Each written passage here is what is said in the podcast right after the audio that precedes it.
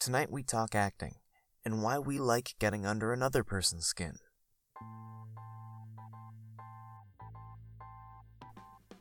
It's the art of becoming somebody else. Because maybe just for a little while, you don't want to be Grayson or Earl James. Maybe for a little while, you want to be a superhero. Maybe you've always wanted that recognition and that love from adoring citizens and the ability to help people.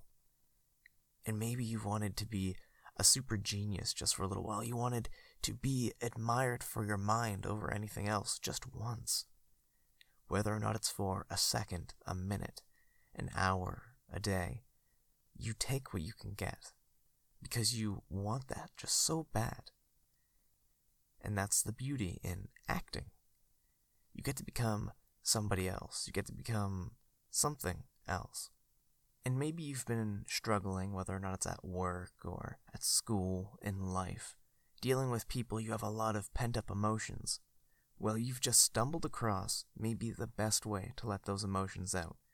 If you're sad from something tragic happening, or if you're angry, acting has all the opportunities to let those feelings be felt healthily. And it's not just for the people who want to experience other lives for whatever intermission they desire. Acting is also for the people who aren't comfortable with who they are. Maybe you're not okay with being Grayson Earl James. You're a little awkward, you you fumble, you stumble, and you don't really know how to get better at being you. Sometimes the best way to be yourself is to learn what it's like to be other people, to see what it's like to be in an exaggerated state of, I am a rock star, and I have to deal with these issues that a rock star has, in the imaginary world, of course, but just as many hypothetical problems nonetheless. It really helps put life into perspective. In a moment, you'll be listening in on a conversation I had with two new friends, actually my friend Jacob and my friend Rose. You might remember a little while ago I gave a shout out to another podcast, a Dungeons and Dragons podcast called Dice Nights. Well, Jacob and Rose are from that podcast. That's pretty neat, I guess. anyway, I hope you enjoy the conversation I had with these two lovely people. After about five hours of editing, I still had Mm. about an hour and a half.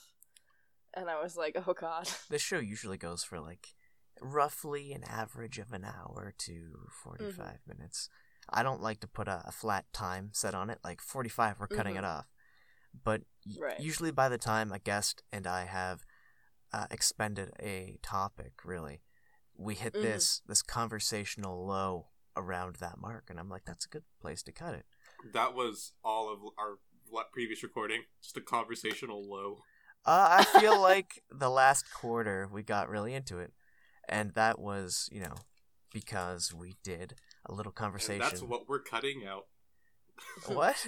I'm kind of confused now. Anyways, back to the actual podcast. Back, yeah, back if, you, to the if actual you'd like podcast. to start. I was just literally about to say that Jacob and I really hit our stride in the podcast, which we threw away when we started talking about acting and getting into other people's skin. So why don't you two introduce yourselves? Probably, I'm just gonna shout it out so there's no confusion. Confusion. Confusion. Jacob first, then Rose. Tell us like where the people can find you and why should they care? Who are you guys? Yeah, I believe in gender stereotypes, so ladies first. okay, I Mhm, guess. uh, Um, If you wanna. I, I, I will. I will take that. Uh, I am Rose. I play Oriana Crake on a podcast called Dice Nights. It's a Mhm. D and D podcast. Um, I am a writing student in college currently. Um, I have a background in theater. I do some voice acting work. Um, I've done I've Mm-hmm. done dance performance for about 10 years. Um, so I have a reasonable amount of um, acting background and producing background for uh, performing arts. Um, I mean, if anybody wants to, they can find my Twitter at Rose and Ivy with underscores between each word, but I'm not super active. Um, I also have a blog That's um, slightly wilted rose at Mhm. blogspot.com, uh, or WordPress rather. Slightly wilted rose at WordPress. But really, the best place if you want to hear more of me is at the Dice Knights podcast, um, which can be found in uh, iTunes or Stitcher. 10 out of 10. So professional. And now, I try. now on to Jacob. Hi, I'm Jacob. Okay, that's it for Jacob. Now, please go on. Where where can the people find you? Uh, why should they care? I know that you're also on Dice Nights. Is it just uh, just silence or? Jacob, don't be a piece of shit. I'm sorry, I'm eating chocolate. God oh damn it! my god! Look, Jacob, this is a professional podcast. Did you not hear my intro? Like, Look, So wait, am I introducing myself again, or am I introducing Dice Knights? you're introducing yourself and a touch on Dice Nights, because Okay, shoot. All right, I, I'm Jacob. Mhm. I uh, I play Zephyr Finindir and Shallady and Shadowheart in the growing podcast Dice Knights. Um, I am. I live in Las Vegas, Nevada. I uh, don't do much except you know, cower in fear of the skeleton army. Um, but uh, I love playing D and D, and I love acting. Um, I was in theater in high school, and I did a little bit of community theater out of it, and uh, yeah, it's a good time. I'm also in retail, so uh, I'm all about being fake. oh You can- snap! That was too real because I'm also in retail. I guess that's why it's called re- real tail. Yeah. You, you can Oh, find our oh, you can that- find shut up. You can find our Facebook page at Oh, facebook.com spicy. slash dice nights podcast and we are actually doing a giveaway right now where uh, all you have to do is like and comment on the featured post and you have the opportunity to win a bunch of cool shit. Um, and yeah, Uh, it's s- ending May 21st. Excuse me, but not to uh, take your thunder away and, you know, tell you how to do your giveaway, but sharing is also an option, young scallywag. Sharing is also an option. Yes. You get a, you get an entry for each thing you do, so like, Mhm. comment, or share. And now I feel like, uh, and excuse my language, but like a satisfying jackass kind of feel just for pointing that out. Do you guys ever get that? Calling somebody out on like missing something and you're like, I feel so good right now. I do that at work all the time. A finger guns. I was a hardcore grammar Nazi for a long time, so Still is. I'm I'm in rehab. I'm okay. I've gotten better. So, what kind of videos does a grammar Nazi watch to like denazify themselves exactly? I mean, really, it's just reading a lot of YouTube comments and refraining from Oh, commenting. yeah. You know, Wait, correcting. Ugh. It's uh. like immersion therapy of just like people can be wrong and that's Mhm. okay, and it's not your job to correct them, even though you're crying inside. I think I just got chills just thinking I know, YouTube right? comments. It's terrifying. It's a it's a war zone, honestly. Mm-hmm. So Rose, you weren't Oh. uh, you weren't here for this, obviously, but we keep we keep mentioning it. So it's important to just lay it flat out that Jacob and I tried to record a podcast episode together, and we enjoyed. Well, at least I enjoyed talking to Jacob. It was it was swell. Jacob was a fun person to talk to. Who actually reminds me a lot of friends I have, which concerns me, and my li- my life decisions. But that all said, I enjoyed his company, but our conversation didn't go too well. So then we brought you into the fold. This this massacre of words, really. and though Jacob and I's conversation wasn't wasn't the strongest, there was a point that we started getting a feel for each other on the topic of acting, surprisingly. And then over over more time that we talked a little bit behind the scenes, we found okay, we have this kind of acting thing in common. And then I started talking to you along with Jacob and found out that you had a thing for acting and that you guys are on this Dungeons and Dragons podcast called Dice Nights, which is Who would have yeah, guessed? D and D. I've uh, talked about your podcast on this show before, actually, just to like shout it out. I have friends that I sent over there. Oh, thank you. Ah, no problem. I think podcasts should help each other out. And Absolutely, tripod, right? hmm And uh, What about a quad pod? the guys, let's not ride the quad pod. Now, Oh god. That sounds like a good time though. ugh, shivers. Obviously, neither of you listen to enough NPR. no, Never I mind. don't. I do not listen to any NPR.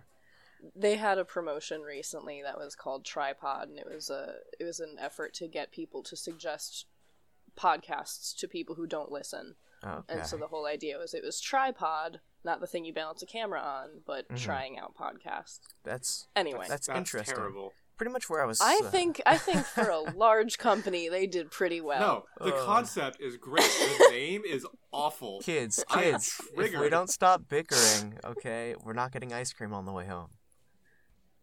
Wha- We're, we're getting fucking ice cream, or I'm gonna like beat you up. Look, there's ways for me to send ice cream to you guys somehow. But There actually is. Can you send me a bag of milk because I've heard of that and I I want to see one. Rose, Oh, what yeah, I the fuck forgot. is wrong with you? No, Anyway. Canada has bags Guys, of milk instead of jugs. my bags of milk come to you after. your we- bags, my bag, my bags. your bags of milk. Look, I'm Sorry, not into I'm- this racial discrimination. Okay, chill yourself out. Oh my god, you're destroying. Anyways, acting. I thought Jacob destroyed this podcast. Acting, yes. Yeah, you're supposed to keep me in check, Rose. So Rose is getting into the character of Rose, and What? you What? know, wild and crazy. no, What? nothing. What? What? What appeals to you guys about acting exactly? I know Jacob's been playing D and D for years, I think, right? Yeah, like two years. And Rose, when did you get into it? Um, I got into playing D and D about a year ago. Um, maybe a little bit more, maybe about a year and a half. And Um, so I'm still a very new Mhm. player, um, which I try to tell everybody that I play with um, now because Alright. I think, um, you know, sort of having the podcast and stuff, they they assume that I'm much better on the technical side. all right, Um, but I was actually brought into D and D as um, basically an actress or somebody who would sort of push the group to um, work on role play and work on character development. Um, Since that was really my strength And, like, with plot and writing and creating characters. Yeah, right, exactly. all right. Um, so, uh, what sort of strikes me, what I really enjoy about about acting is I think it gives the individual license to experience other people Mhm. uh, in a very intimate way. All right. I think there is a degree of um, you learn how to set your own self aside hmm and um, fully commit to a completely different perspective and a completely different uh, way of thinking, even Mhm. and seeing the world. And I think that uh, it, it teaches the actor quite a bit about the people around them. And you were acting even before this. What did you say last year that you got into D and D, right? Uh, yeah, I've I've had um, a a limited amount of stage um, experience. I've been in a couple shows in high school.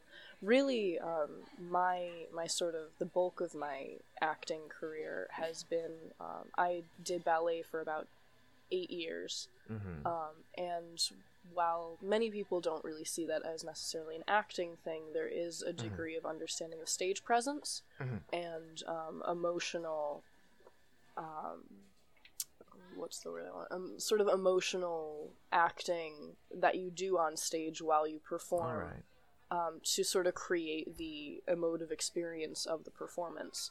So I've done a lot of that. I've done a little bit of voice acting here and there. Um, I've always been interested in the theater. Um, I sing as well, which is also something Wow, that I, so I at least find. I'm a very artsy person. Um, Mhm. do not put me in anything athletic though, because I, I cannot do that.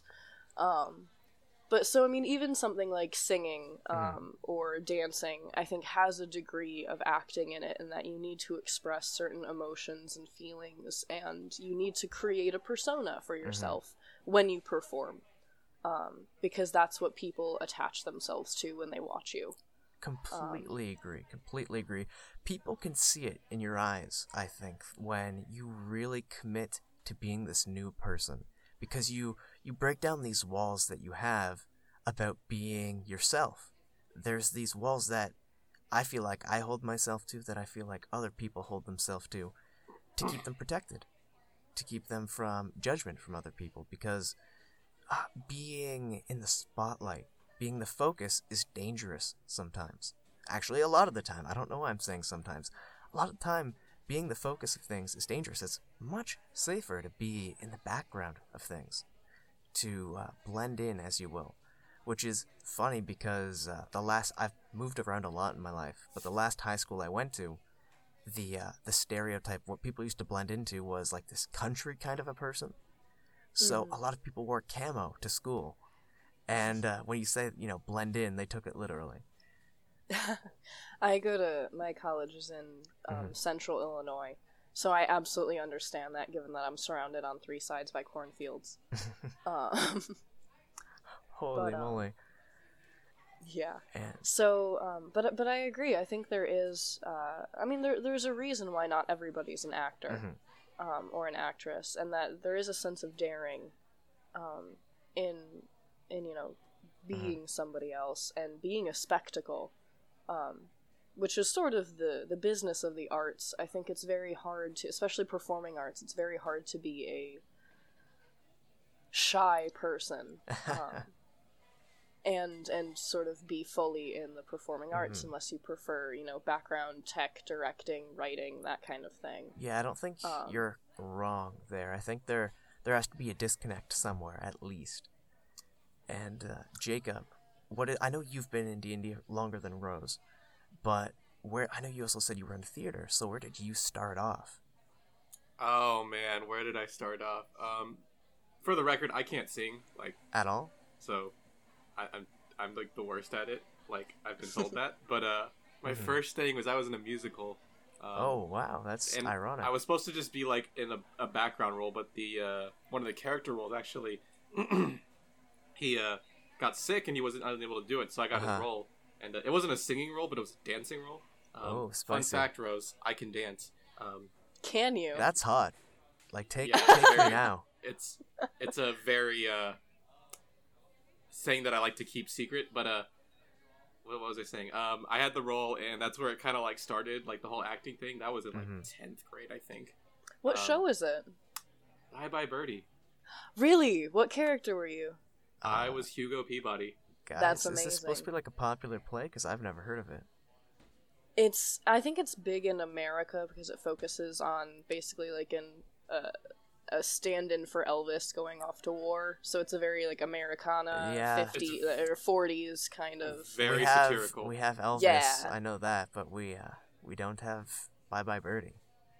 Yeah. But, So I mean, it's it's Mhm. definitely like an Americana musical. So I, it wouldn't surprise me if they don't really produce it in other countries because it doesn't have the cultural context. You know, America. Um, America. Well, I mean, you know, my my biggest show that I was ever in was Chicago, Hmm. um, which you know I is have obviously heard a very I have heard of. Yeah. yeah. it's a little bigger. Um, but and I was just I was just in the chorus. It wasn't any big thing. All right. Um, but, but yeah, Jacob, you were uh, you were saying about being in Peabody.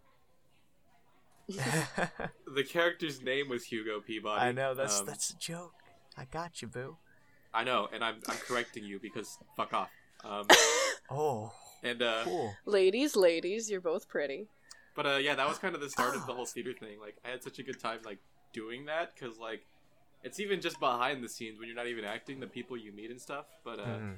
I don't know, because I'm like I'm really introverted, but I'm also really extroverted. Mhm. I'm- I can I'm like- relate completely. Um, but I think that like that's the most extroverted way to be an introvert because you're not being yourself; you're being someone else. hmm and I don't know, that's kind of fun. So like I take it's so fun to actually like the idea of being in someone else's skin and being that person totally appeals to me because I don't know, life Mhm. is kind of boring. It's kind of fun to like mix it up. Do you guys mind if I level with you a little bit? Kind of go on a a bit of a tangent. Feel free. How much I do you guys know about anxiety and people dealing with anxiety? Oh boy, I have anxiety. And Jacob, same. same. I do too. All oh, right. by the way, fun fact was I have anxiety. Whoops. We're learning so much about each other. Confessions Oh, I know all this shit about you. and drama. All this coming out on this Night We Talk podcast. No, um, what I was about to say is, and I was gonna go into my my deep dark backstory because it's edgy. No, uh, I told Jacob this already, but I got bullied like intensely when I was a kid, and uh, I'm not gonna repeat all the the juicy deets because I'm sure Jacob's already tired of hearing it the first time. But just to uh, round it up, you know, it was pretty emotionally scarring, as a lot of intense bullying is. And I find I got through it through acting in a lot of ways.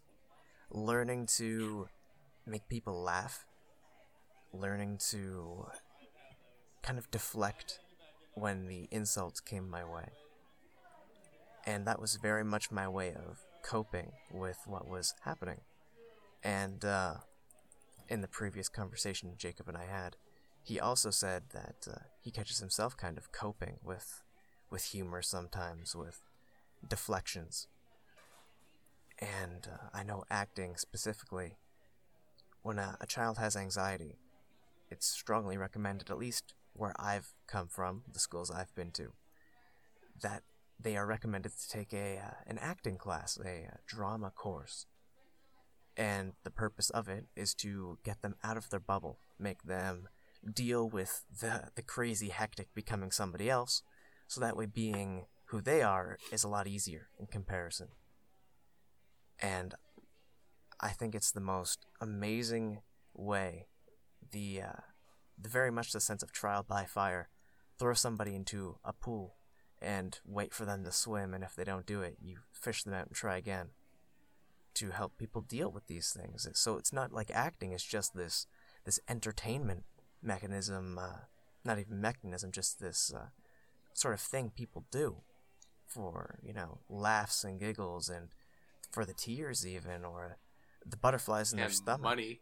and the money and all the sweet sweet cash and cocaine but it's also this thing that legitimately helps people it trains them to be better than who they are and i'm wondering if you guys have a take on that at all Rose, I- feel free to start. okay. Um, I think that in a lot of ways, and you know, and many people deal with anxiety in Mhm. many different ways, but I think using the arts as a medium, um, especially especially focusing in on acting and focusing in on performance, hmm I think when you allow yourself to let go of who you are and simply Mhm. focus on um, being someone else and, and experiencing the world in a different way, I think it. I think the, the theater feeds you as much as you feed the theater. Um, Mhm. It's it's sort of this um, symbiotic relationship that Alright. develops. Um, I've never met an actor who um, has performed well hmm and hasn't given a shit.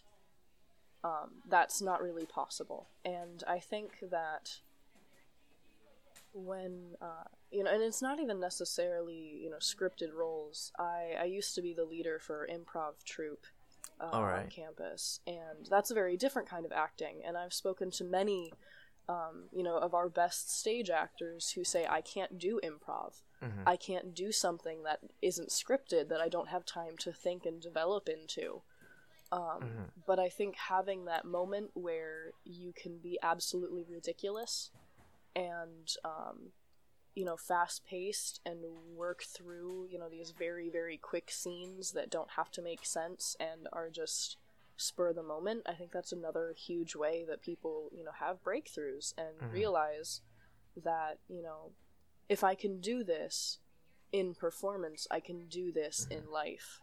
Um, I used to tell people who would, you know, come to improv um, brand new who were Mhm. really nervous. I don't know, you know, they'd say, I don't know if I can do this. I don't think very quickly. I've never acted before. yeah And I always said, you know, this, you know, if you don't want to ever perform, that's absolutely fine. But just doing this will make you think faster in everyday life. It Mhm. will make you better at public speaking. It'll make you more confident in your own voice and your own body language. You'll learn about your own body and what you Mhm. look like from the outside. Um, and all of that, you know, really helps with personal confidence hmm because there's also you know there's a line that says well this isn't really me so no one can you know no one can laugh at me directly because i was Uh-huh. playing a role i was in a scene you know it's they're not laughing at me they're laughing at the event they're laughing at the the scene or the character but you're still you know you are so in tune with your body when you create those scenes and you create those characters and you say those lines or you Mhm. make up that joke that you know it's it's simultaneously becoming someone completely different and finally settling in your own skin. And Jacob, what's your take? What was the question again? Anxiety I, and acting. I kind of got lost in uh, all of Rose's description. Anxiety and acting. It was a beautiful description. I can be wordy. I apologize. Um, so like anxiety and acting. Uh, yeah, like what she said. I don't know. It's like she summed it up so well because it's like I don't know. Well, let It me, gives uh, you such a good confidence in like mhm.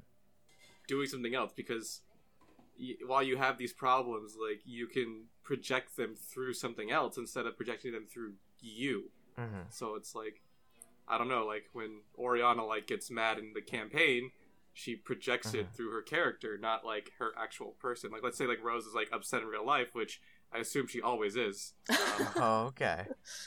uh, cause I and then like not she, wrong. she can take out a lot of her like frustrations through Oriana Mhm. because the situation fits. So like I don't know when someone does something stupid, like I don't know, goes off into a cave Mhm. and she decides to follow for because she shouldn't, and then she gets attacked by a face hugger. Then I mean, Okay, s- okay. 1st off, Uh-huh. spoilers. Um, what? I, I was just giving an example. I wasn't saying that actually happens. Now you've confirmed it, and it's all downhill. But but I think to what to what Jacob is saying Mhm. is I think that's really you know that's very accurate, and it's much easier to get those very high strung emotions out when the scenario is much more serious. I think in our everyday lives, Mhm. um, you know, we don't always have the excuse or the scenario to break down and cry or sob or scream at somebody. Mhm. Um, but you know, if you're in a show, you know, if you're in Hamlet and you know you've just stabbed Laertes, You can cry. you're going to have Whoa, a much spoilers. higher. Oh come on, um, you're going to have a much higher octane reaction. Mhm. And so, you know, if you're living your life and you're going through, you know, you're failing a class and you don't know how you're going to change that, or, you know, rent's due and you Mhm. just got fired from your job or something, you know, if you're going through these high stress scenarios and it's very hard to Mhm. let yourself fully emote, the theater is a wonder, you know, acting is a wonderful way to actually give in to those emotions in a way that is seen as much more acceptable.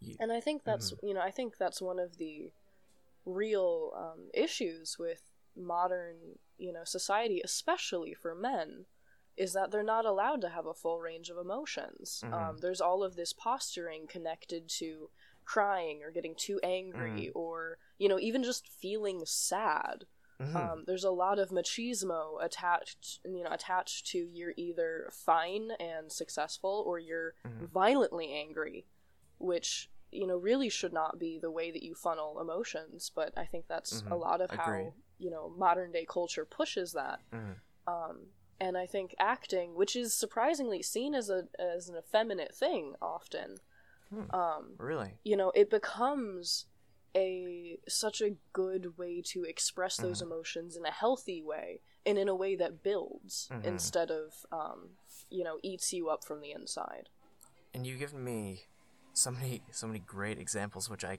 have seen in real life, no doubt, of ways acting helps with people expressing themselves, like you, uh, like you said about men not being able to really show their emotions in public. Um, what's what's another thing men can't do? Uh, you know, it's a it's a little bit off topic, but a lot of times, uh, it's looked more, I suppose you could say, acceptable for let's say two women to to kiss than it is two men to kiss at the same time. hmm And or really any kind of physical affection hmm Yeah, Uh, besides like uh, a one-handed hug kind of a thing. Hmm Yeah, you know the bro hug that has Mhm. exactly three pats on the back. Like that is ridiculous. Mm-hmm. I mean, it's perfectly fine if that's what you prefer, but there is a socialization. Um, and again, you know, acting asks you to understand your body and your physicality. Mm. Uh, when you're on stage, you know, if it's scripted that you're dancing with somebody, you have to dance with that person, regardless of gender Mhm. or Oh you god know. damn Guess what, buddy? You're What a- dancing. Exactly. Um, Mhm. and I had a thing. Oh, um, and I think you know the other wonderful part about performance and acting Mhm. is that you know it asks the audience to participate in that Mhm. emotion. Um, you know, so even if you're not the one on the stage, you know the the point is to evoke hmm a real visceral reaction from your audience, whether it be laughter or crying or excitement. Um, Mhm. I was um, s- assistant stage managing for a show called August Osage County, right. which is a three-hour-long drama, and it it's exhausting. It is absolutely emotionally exhausting. And uh, there was this day where we were we were just rehearsing. Nobody was in costume. Nobody was in makeup. I'm like trying to write down lines that people are forgetting and taking notes and organizing things.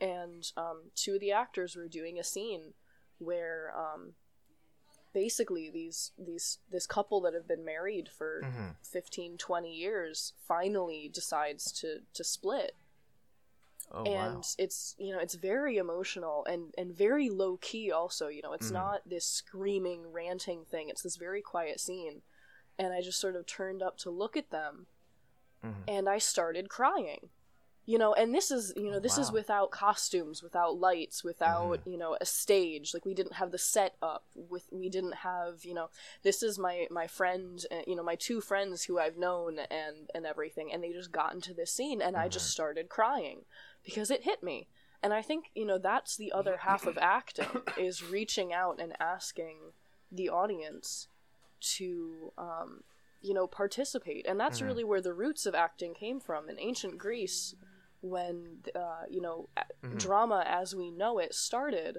there was this concept of catharsis Mhm. um, which translates roughly to um, sort of an, an upending or a rushing out All right. and that was the point of acting was to have the audience Mhm.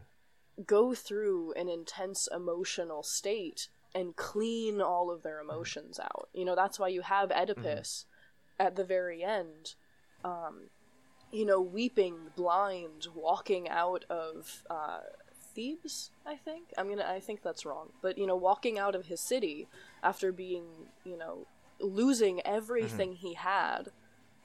And that is to to make the audience feel for him. He did nothing wrong. Mhm. you know he all he did was follow his fate. And that you know that is the point. And i think that's the the cornerstone that all theater is built on Yes, and sorry i went on for a really long time no, I very much enjoyed it, and like I've said before, I really like the sound of your voice, so it all works out. now, that's quite the amazing thing. Um, you mentioning the Greeks, because I'm not sure how familiar. Like, it sounds like you're quite familiar with uh, Greek philosophy and culture, but they had they had a phrase, and I can't remember the phrase. Unlike uh, unlike you had, you had a, a phrase in Latin which they followed. Well greek because greek was pre-latin sorry Oh. i'm an asshole You know, this is my podcast. No, I'm kidding. I'm kidding.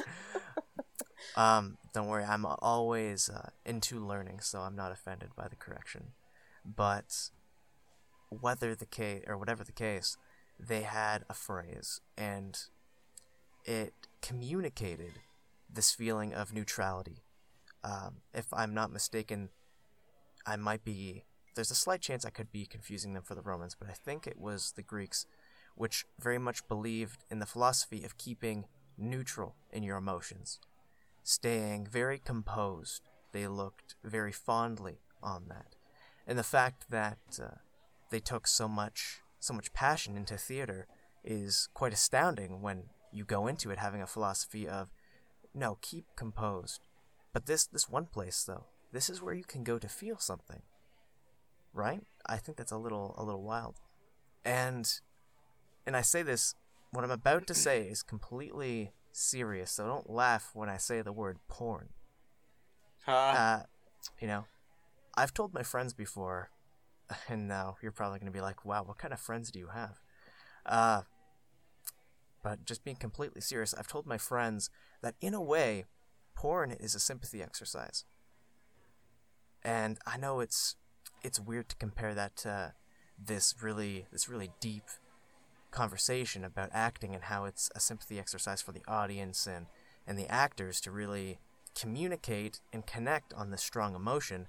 Truly, you know, I feel like it's very prominent in tragedies, especially.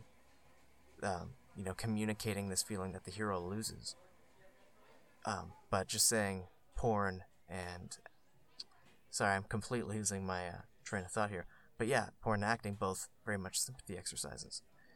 But I also wanted to Well, I add. think oh, it's- sorry, go on. I think it's interesting that you connect, um, you know, high drama, uh, well, not not even necessarily high drama, but acting in general to porn. In that, you know, porn is sort of the the physical Mm-hmm. sympathy exercise, as you put it. Um, you know, it is it's physical fulfillment. It's understanding your body and um, the desires of that body Mm-hmm. which I think is often, you know, in our um, in our generally Judeo-Christian values, um, you know, Western 21st century world, there is this very strange um, sort of taboo Mhm. about bodies and physicality. Um, and I, you know, I would agree that often porn can be this this way, you know, as long as it's used in a healthy manner and it's not an obsession and it's Mhm. not, you know, um, used to degrade or um, uh, I know what you're trying to say, like uh, depreciate. will depreciate or degrade or even um, Objectify? word, and I'm losing it. Uh, that that also works. Um, you know, anybody who participates, Mhm. which sadly happens when you have this taboo about bodies and sexual activity. Mhm. Um, it can, you know, it can be a very helpful way to understand your own self and your own sexual drive and desires. Yes. And personally, I'm not a very religious person personally Oh, completely Um, the same. but I think that you know th- there is, I like I understand people's hesitance and bend Mhm. about porn, and you know the industry itself has a lot of flaws, Oh, um, of and it can be it's very very. Mm-hmm. unsafe. Exactly. Um, but I can I cannot totally under- understand where you're coming from with this idea that it is a sympathy exercise.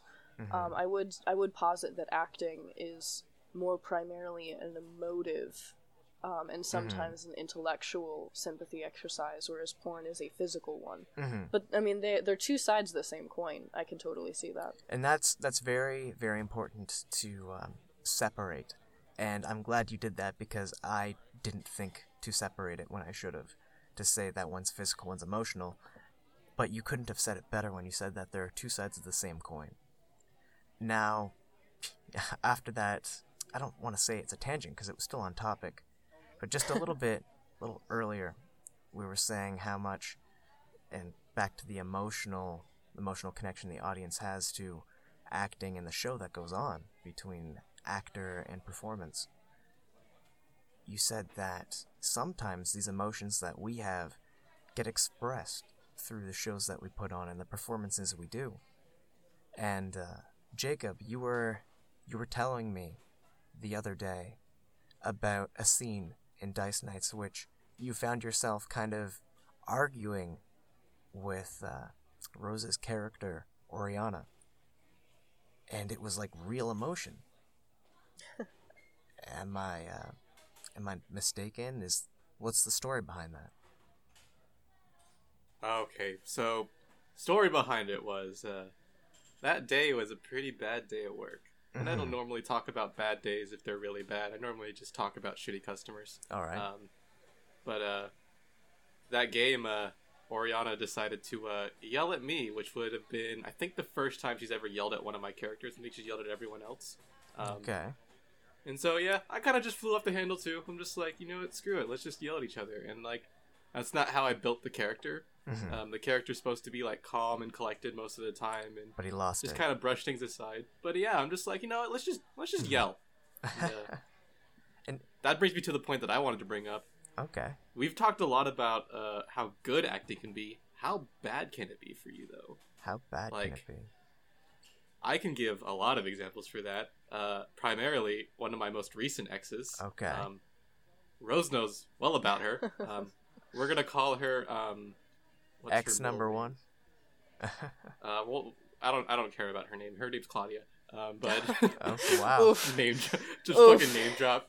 Um, but uh, I was with her for a long time. Um, and a ten like it was only like ten months, but like ten months is a long time to me because I'm No, that is a long time. know. My longest relationship was nowhere near as long. So Yeah, we were together for a while, and like towards like the last six months, I didn't want to be with her, okay. but I also didn't want to hurt her feelings. So, So. I basically just acted the rest of the relationship like I Okay. wanted to be in it, and that I loved her, and Some, a lot of bad came from that. Like, sometimes we want that to be the truth, though, right? What we uh, yeah, but like pretend. even if you know it's true, like hmm it's kind of separating your real emotions and then putting on these fake ones. Mhm. Like, Well, you have uh, Normally- sorry, go on.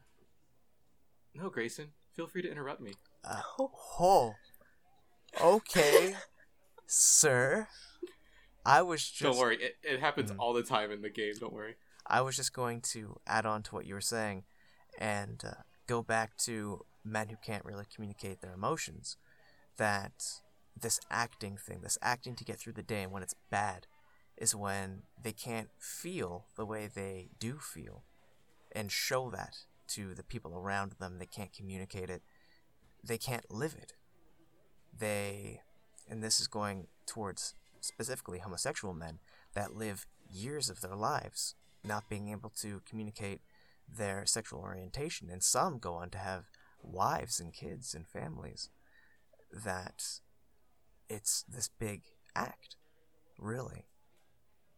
And that's the thing about it. Like, it's acting on stage is good, hmm and acting in person can be good, but it does a lot of bad when you're not on the stage. I Mhm. know we talked a lot about about the stage and how theater is great and all, which I Mhm. completely agree, but a lot of it in person, like it's it's harmful for people because I know me personally, I am the worst at expressing my emotions. You saw in the last podcast when you tried to get serious. Of course, Um, and the show is a lot about it. It's a lot about expressing our opinions. Like when we started this episode, Rose said this was uh, in like in passing. Let's start the interview, and I like to hold this show to be something more than that. I think it's more of a conversation.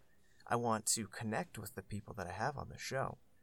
It's uh, really opening up about who we are more than it is me asking you about your time on Dice Nights. Really. And Mhm. it's so true. I catch myself in real life deflecting far too much to the point that it's what I consider bad. At one time in my life, I needed it. I needed to act to deflect from the emotion. I've mentioned this earlier on in the episode. But at this point in my life, I'm safe. Yet I still catch myself deflecting. I can't I can't get serious with anything. I frequently use humor to deflect whether or not it's romantic advances towards me. Um, really, any serious topic besides this. This show is the closest thing I've had to some genuine conversations in a long time. And it's upsetting. And I know Jacob, you were saying that I don't know if you if you consider it a bad thing in your life, but you were saying that you catch yourself deflecting too. Uh, so mm, I'd say about ninety-eight percent of how I cope with my emotions is deflecting, Mhm. um, and memes. Uh, Okay. I uh, I use those to make people.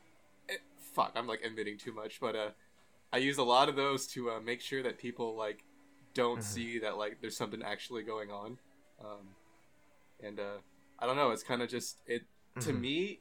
I know it's easier. It's it sucks for me, but like it's just easier that Mhm. way. And it got to the point where like I've been doing this so much that it's It's you. I've it's it's kind of like I've taken on the role. Like hmm this is me You've- now. You've forgotten what it's like not to, um, Hide. sort of, yeah. Mhm. Yeah, like um, my friend sent me a picture recently, and this is the person that I actually talk to about my problems very rarely. Okay. Um, but I still talk to her. She sent me a picture of an orange, and it showed a guy Alright. peeling the orange, and it said, uh, "You opening up to people," and then on the inside of the orange is another orange with the peel. Oh wow, that's interesting. So yeah, it, it was pretty accurate. I'm just like, oh, Kind of like a, an onion of sorts, yeah, we have layers, except my layers are orange peel skins. and orange peel skins. yes, Well, I just think there's- layers on layers upon orange peel skins.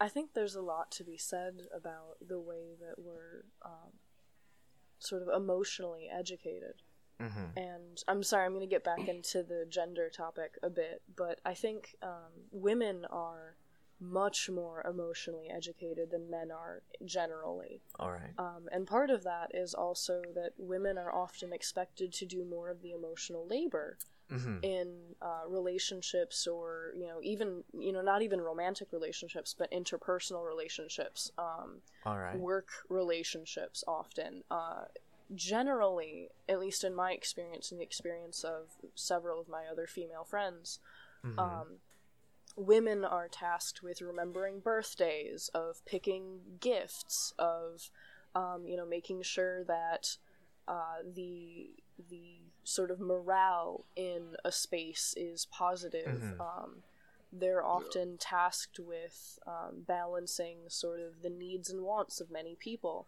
And of course, you know, that does move into romantic relationships as well, is that women are often, you know, it's the old story of, uh, you know, my boyfriend didn't remember our anniversary. How could he do this?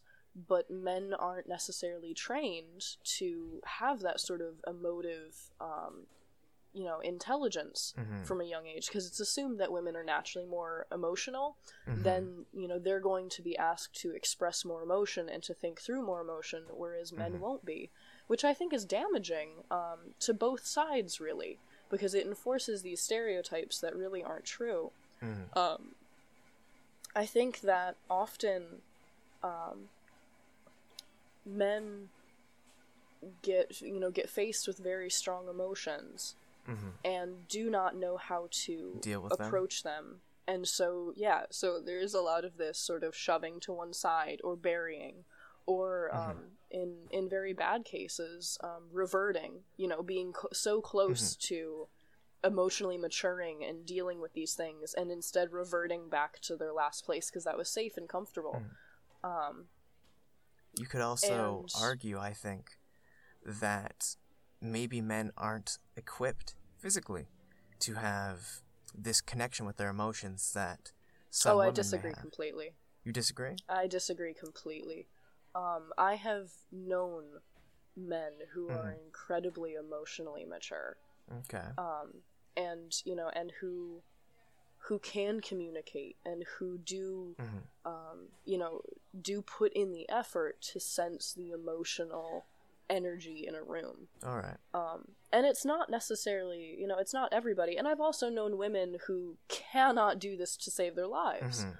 um, you know, and and sort of go the very logical, straightforward route.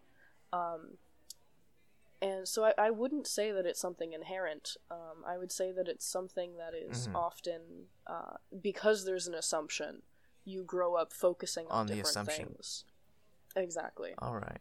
Mhm. And when I was proposing that it could be this this factor of one maybe one person might be more hormonal than the other, it wasn't necessarily this definitive answer. It was like it's potentially there, maybe, but that doesn't really I think give an answer. I think there can be individuals Mm-hmm. who struggle um, with this, but I would not say that Mhm. it is because of their gender or sex, depending on how you want to define it. Mm-hmm. and that's what I would um, agree with. that they're una- unable. Yeah, just the same. because I mean, there and, Sorry, and yeah. there are definitely people. Sorry, I keep going on. Um, but you know, there are definitely people who struggle much more with, um, you know, dealing with emotions, and Mhm. I think, you know, as far as, um, you know, that it's much more of an independent, Mm-hmm. individual basis than being able to.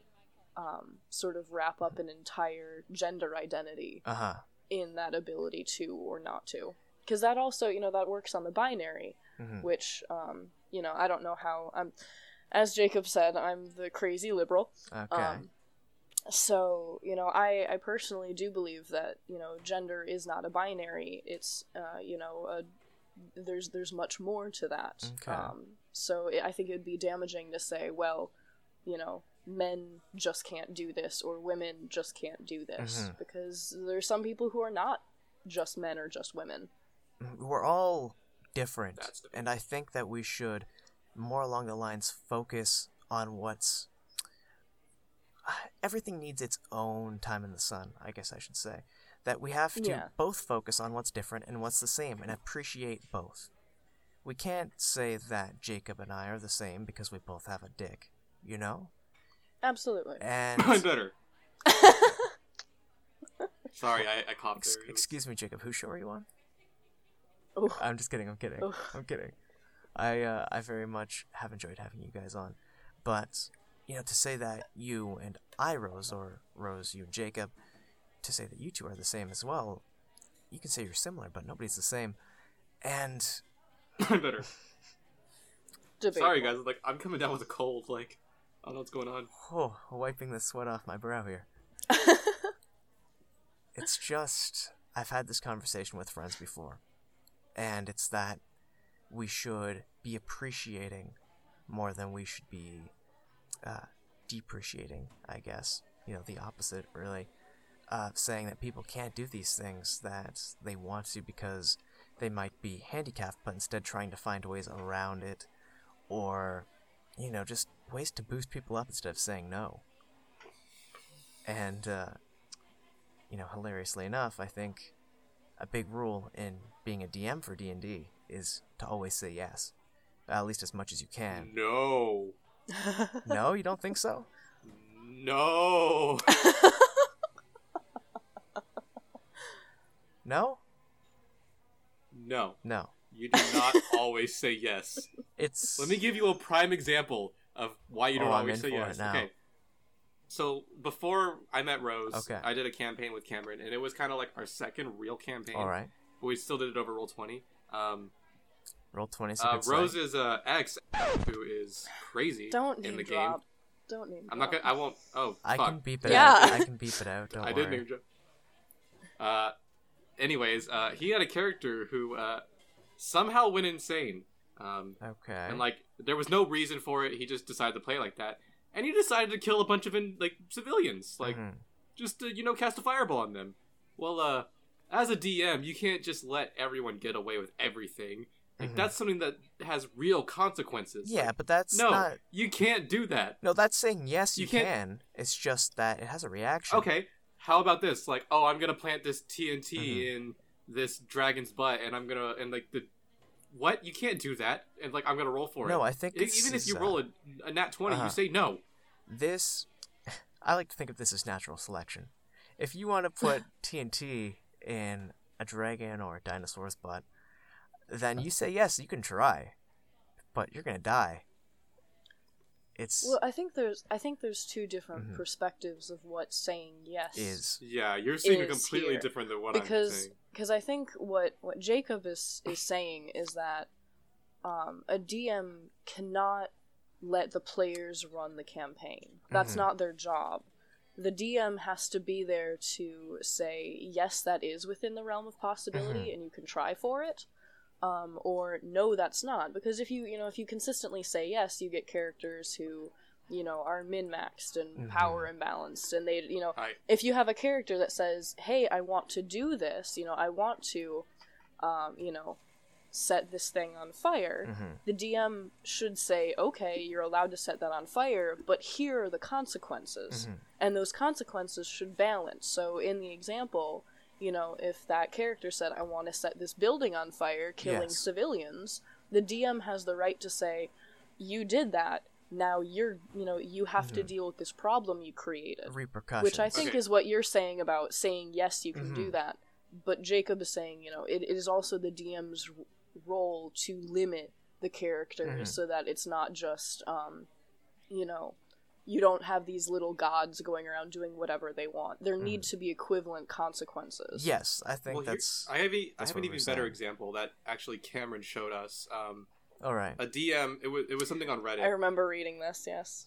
the DM had a character who apparently like retired his character in the campaign, which is fine and dandy. All right. The character retired a king, but the the actual player wanted to still be in control of that character and run the kingdom. The DM said yes to that. Okay. So apparently the king was giving him and his other friend Quest that the DM didn't know about and giving them just gold out of nowhere. That's something you should say no to. Mhm. Like you shouldn't say no. You can you can't control your character after you retire him. That's a flat out thing you should say no to. hmm the the DM's role in my in from what I sort of see is to be the god who sustains the laws of physics and the rules of the game. hmm um, which is difficult because you have to be impartial and you have to sometimes give out, you know, um, you know, bad luck and and retribution to Mhm. people you don't really want to hurt. Um, No favorites. you know because exactly no favorites um, you know you have to sort of balance it and you have to make sure that the people you're playing with who are often friends you know close friends and everything uh, you have to sort of keep them at arm's length because nothing is personal Mhm. because the dm is the god of that world um, especially if it's a world that's been independently designed from uh, manuals and stuff like cameron's world is more or less completely designed by himself Mhm. The, the Um, correct term is homebrew. Yes, it's homebrew. Thank you. Yes. So if you know if you're doing a homebrew world, uh, the the DM's role is that much more that of a god, hmm um, and gods, you know, have to have to look at things from different perspectives. That's the inherent, you know, level that's different there. Because Cameron is omni omnipotent. I think is the term. Omnipotent, omnipresent. For your campaign. Omnipotent. Omnipotent. That's that's the complete word I was looking for. Yeah, that one. Thank you very much. Fucking wordsmith. English major.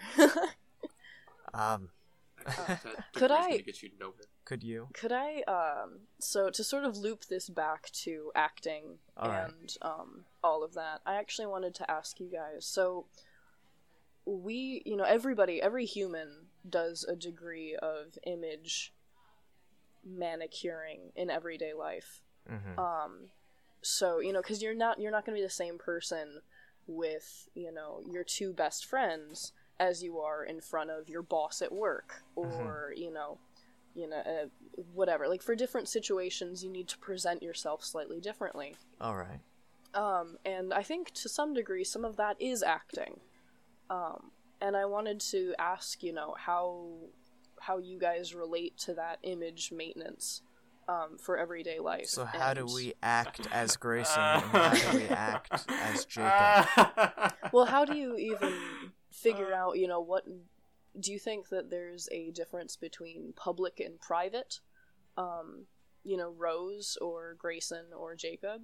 Um, and how do you sort of like just thoughts, thoughts on on on all that. Um, why don't you go first, and then I will follow that up. So Rose, you've actually met me in person. You live in Chicago. You know I'm a completely different person. Like when I'm actually like in front of you, hmm like through computer screen or through text. Like I'm, I'm a little lad. bit more like I'm out there. Like on a Mhm. scale of one to ten, I'm definitely a ten when I'm on the computer. In person, I'm about like a seven. Okay. Um, so like, I think a lot more about what I do in person, um, especially if I'm with like, uh, someone who's like a superior to me, like my boss. Like, I tone everything down when that happens, but I think the whole separation between, um, the being obviously you guys are in different parts of the world. Uh-huh. I'm over here on my computer screen just staring at my little audio waves. Mhm. I can be as obnoxious as I want because there's not saying there's no consequences, um, but the consequences are very limited. Mhm. I hold myself to a higher standard when I'm in person. All right. And Rose, how do you how do you differentiate between private and personal Rose or public? Sorry. Well, well, I think see, it's it's really interesting because um, for I've been vaguely conscious conscious of this sort of change for a long time Okay. Um, in my life. When I was a kid, I went to a really really tiny private Catholic school. All right. Um, so I basically went from pre kindergarten to eighth grade with the same twelve people for most of my childhood. Mhm. So, um, you know, all of them, like, you know, we were closer to siblings than, you know, friends or peers or classmates because we'd just Mhm. been with each other for so long. Um, so there was a lot of, uh, A lot of it, there wasn't as much stress put on, you know, appearances and everything because it was Mhm. like, well, you know, they know me. They've known me, like, they, they've been through every awkward stage that we've all gone through. Mhm. You know, we don't really have any dirt on each other. Um, and I'm a person who I have a very um, I have a very strong image of who I want to be. All right. Um, you know, sort of this perfect rose image thing, and I do uh, care a lot about how I present to other people. I want to give a good impression, and I want to be, um, you know, I sort of want to match up with this ideal person. hmm Um, so and and I do, you know, I do have sort of an idiom I go for. You know, I do this sort of artisty thing. I, you know, I'm Mhm. very particular with my fashion sense. I wear makeup. Liberal. Okay. There's Um, nothing wrong with that. you know i like i wear makeup um and everything Mhm. and that's not necessarily you know part of that is just because i enjoy it um but i'm also hy- you know hyper aware of how Mhm. others may perceive me um and I, I think you know what makes me think a lot about this was um in my last relationship there was an instance where um, i was accused of being ungenuine All right. Um, because of the way I would interact with different people. Mm-hmm. And um, it was a really shaking moment for me because I, I had actually moved out to Las Vegas for a couple months. Um, so I had very few close friends. Okay. Um, while I was there, I was in a completely new state. I had no family nearby. I had Mhm. I didn't, I, you know, I hadn't known anybody for longer than, you know, s- six months, um, Uh-huh. you know, in that area. And I was constantly surrounded by new people who, you know, I hadn't known for most of my life, who I felt like I could not relax around. Um, and so do we, you know, so I was constantly doing this, um, you know, personal manicuring and, you know, trying to figure out the best way to interact with, you know, um, my significant other's parents and, you Uh-huh. know, the the friends he'd introduce us to and the other people and you know my boss at the time because I was out there for an internship Mhm. um you know and these different people I was I was learning how to interview I was doing a journalism inter- internship so I was learning how to you know talk to people I was interviewing how to conduct um, you know business negotiations everything and so to be turned around and told you know you're a very ungenuine person because you are so conscious of how you come off when you have no safe space here Mhm. um, it was really striking and um, it was very uncomfortable because it felt like I, you know, there that because I was conscious of the way I came off to other people, Yes. um, I I could not be um, myself in a way, or that Mm. those versions of myself were not genuine, even though it was just sort of shifting the angle of approach Uh huh. for those people. And at least for my answer on your question, maybe I relate to that a little bit. There, hmm, I'm trying to think on how I can phrase this right, how I can match up to your wonderful story and perspective. Don't even try. Don't even try. Trust me. Like, out of like our podcast, Mhm. like everyone else is about a seven when it comes to roleplay. She's like a thirty-two. It's all I have, dude. Damn. It's all I've got. Well, let me phrase. I mean, we need that though. So like, Let me try to put it into words. Public Grayson will go outside and he will be social. He will smile and he will gross. be charismatic as hell because that is how Public Grayson survives in the wild habitat that is our society. And it works. And when Grayson, well, when Public Grayson is faced with what uh, Jacob phrased as a superior, like a boss or something. Up, Public Grayson will kneel. Metaphorically- speaking in third person, please. I'm losing my mind. This is great. I'm going to keep going. Uh, he will kneel, in a sense. And, I'm gonna start screeching. God, Please don't. please don't. And he will. See, Saw it oh, coming. you're throwing me off so much, Jacob, please. Dude, my audio wave is like completely at the top. Uh, I'm gonna have to fix that. but uh, okay, I'll stop speaking in third person, Thank and you. And I will put God damn it, knock it off with the desk noises. Holy moly. Uh, but as I was saying, very much kneel to the superiority and understand that that person has this position above me. However, I will, on my own, in my privacy, I hold myself to so much more than that. I hold myself to be more than what I am. I try so, so very much. And like you said, Rose, you have this idea of perfect Rose, ideal Rose. I have the idea of perfect Grayson. And I live every single day. Sometimes I don't try as hard than other days, but I still am working my way there with this this role model of sorts in my head that I keep trying to be. Somebody who is in all aspects that I can believe better than who I am right now.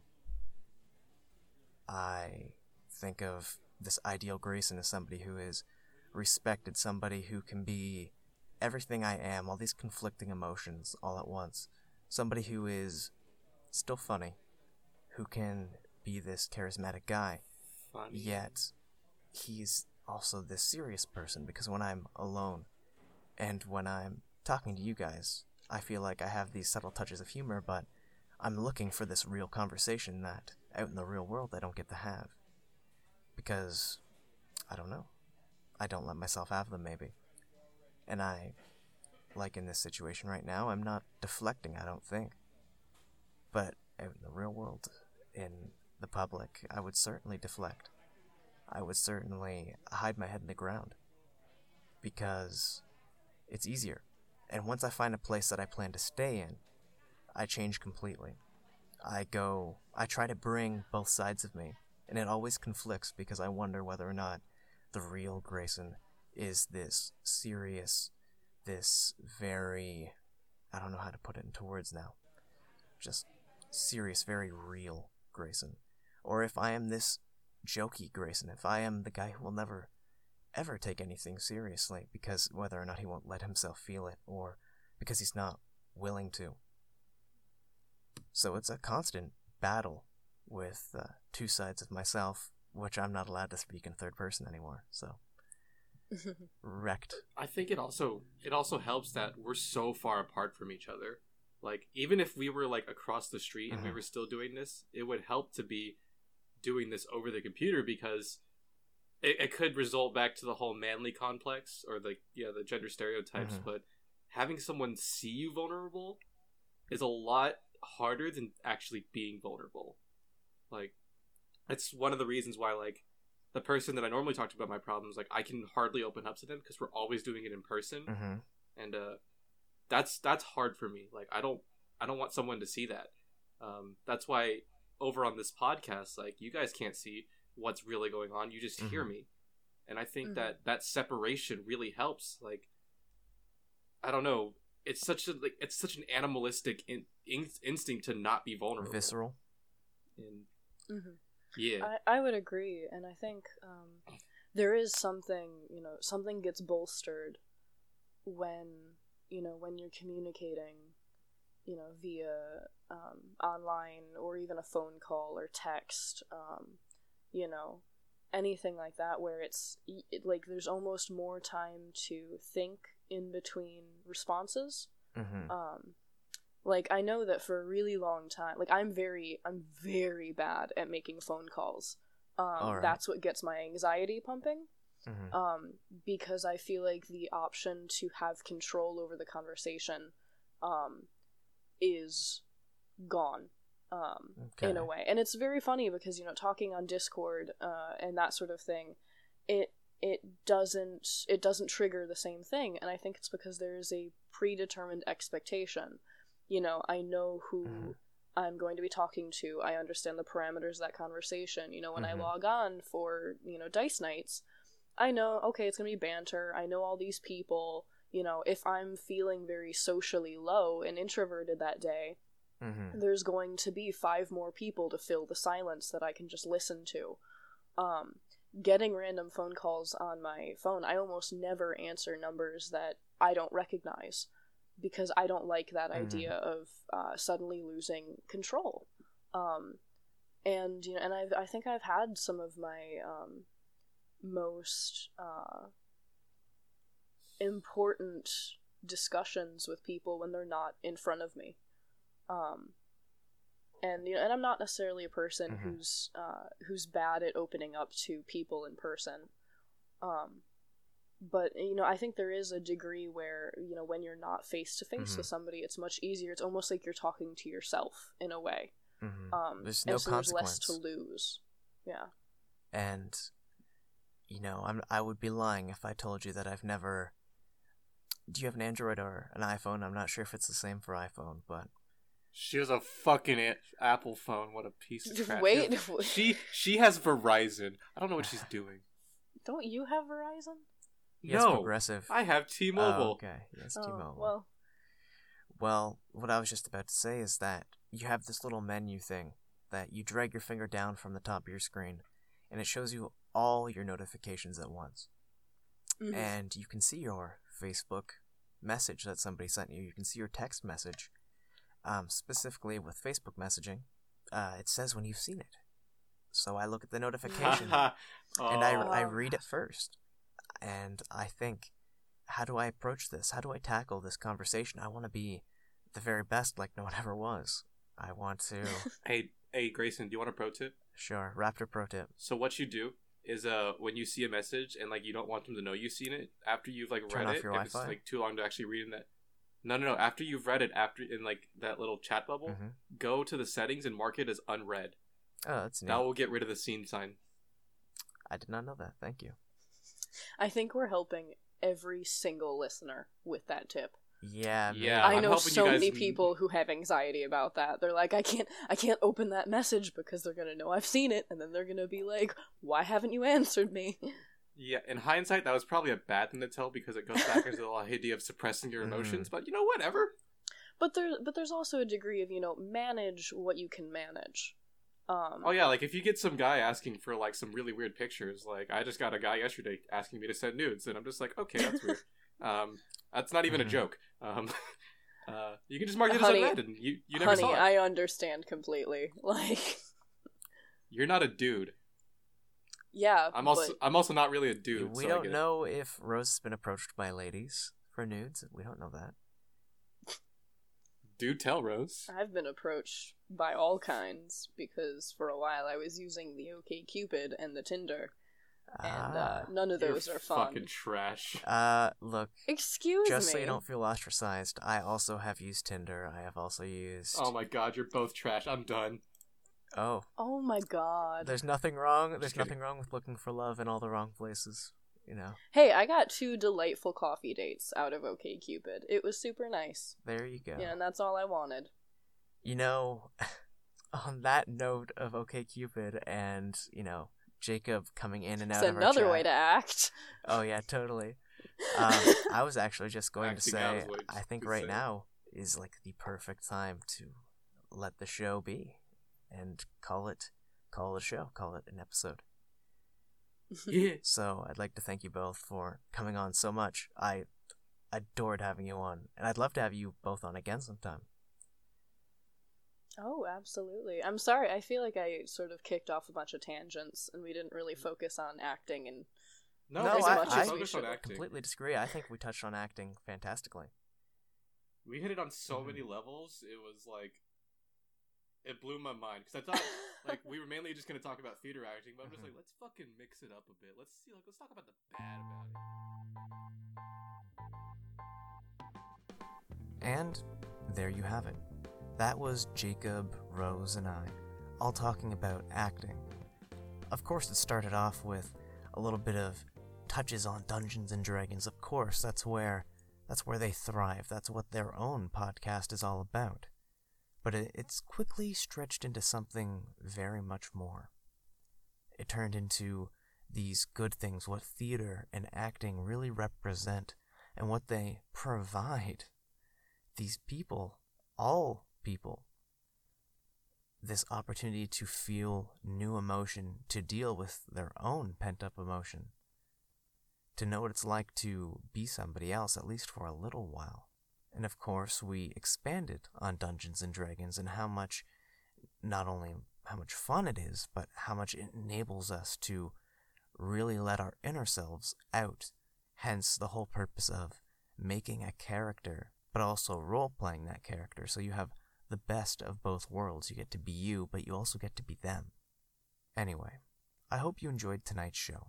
If you'd like to support the podcast, you can go ahead and follow us on Twitter, on SoundCloud, uh, Instagram, Facebook. It's all at Tonight We Talk. Well, actually, Facebook is at Tonight We Talk Show. And of course, if you'd like to keep up to date with the podcast, you can always subscribe to us on iTunes or Google Play. But whatever your choice, whatever you'd like to do, I genuinely hope you have a nice night.